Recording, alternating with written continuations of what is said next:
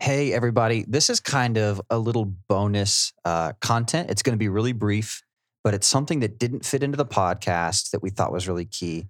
We're going to call it the extra point. Yeah, we're going to call it the extra point. And, you know, part of it is we were just so hard on people who love the Broncos. I'm like, we didn't say a single thing about the Chiefs, right? No, and that- I'd mentioned the Chiefs yesterday, and we uh, we've got to come back to them a little bit, right? We got to bring them a little bit down to earth because it's all about Mahomes, right? All the jerseys here, are Mahomes jerseys, right? As if Mahomes is the guy. He's a one man team out there. He's tackling, catching passes, playing safety, calling plays, right? But here's the reality, and Garen, you mentioned it really well in your message yesterday, was that in that first Chiefs game, uh, Mahomes shined. He had so many balls that were on like perfect trajectory, Yeah. right? Doing his normal stuff. But he couldn't win the game on his own. Right. He was missing two key players. Even the good plays he was making, his teammates were kind of letting him down. They were dropping balls. Yes, right. And so it's this perfect analogy of like, it doesn't matter if you've got one hero doing well. And he is the hero. Yeah. We can admit. Right. He's the best. Yeah. He's he's the man.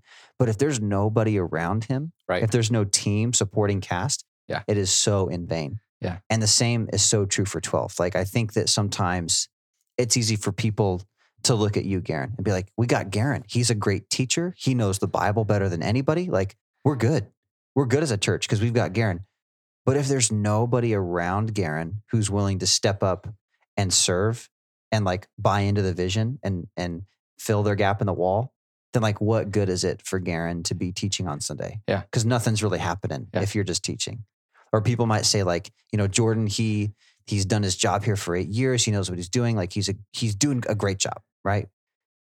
But what I would say is you guys don't have any idea how much I rely on my volunteer team. That I am I am nothing without my volunteers.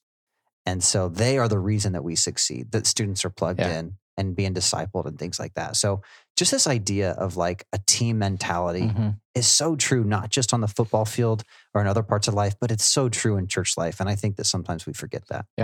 And I agree with that. And that's why I think the genius of Nehemiah, because the first three chapters, actually, first two, were focused on him. I keep talking about, man, this guy's such a great leader. He knocks it out of the park every time.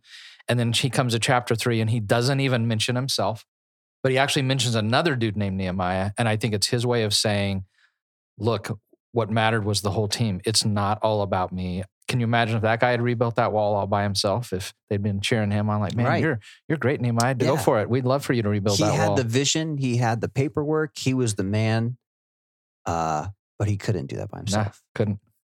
And so it just speaks to the importance of you, the listener here at 12, that, you know, Garen's got the vision, he's doing the work to to discern this text and, and bring stuff. You know, other people on staff are working hard in their own ways. But without you guys out there supporting the the vision that Garen's kind of laying out and that we're working hard to make happen, like it doesn't happen. Yep. It does not happen. So the whole idea of team. The reason can't everybody's enjoying the Chiefs right now is they've got a great team. Mm-hmm. Though the focus is always on Mahomes. Chris Jones is back. yeah, they've Travis Kelce's back. Yeah. Taylor Swift is watching yeah, from the so box they've got the whole seat. The They've got whole squad's Reid on the on the sidelines, and yeah, they got everybody. they've got the whole thing. So, So- it's, it takes a team. It and takes a that's the team. point. And look at the Broncos. That's why I said yesterday, I don't I don't have a team. I support a group. They're not a team, right? That's that's what it is. It takes a team. Russell Wilson's not the answer, right? It's one guy's not the answer. So Yeah. So at 12th, let's see ourselves not as a- church that is led by one guy with a vision. Let's see ourselves as a team that all has gifts and strengths and can work together to accomplish a goal. And uh, that's what the Chiefs did this week. So that's what we can Yep, do this week too, right. right? Yep. Okay. Don't be a Mahomes out there. Don't do it on your own. Everybody be a team player. that's right. And definitely, definitely don't be the Wildcats who are ranked behind the Jayhawks this week.